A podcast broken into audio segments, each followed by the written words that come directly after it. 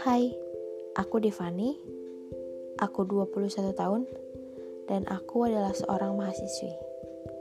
Jadi ini podcast pertamaku. Aku baru banget bikin akun podcast. Awalnya sih iseng, tapi at the time aku lagi denger podcast, selintas aku berpikir, kayaknya seru deh ya kalau bikin podcast. Aku bisa berbagi cerita, berbagi pengalaman tentang kehidupan, tentang percintaan, family, atau apapun yang aku harap bisa bermanfaat untuk teman-teman semua.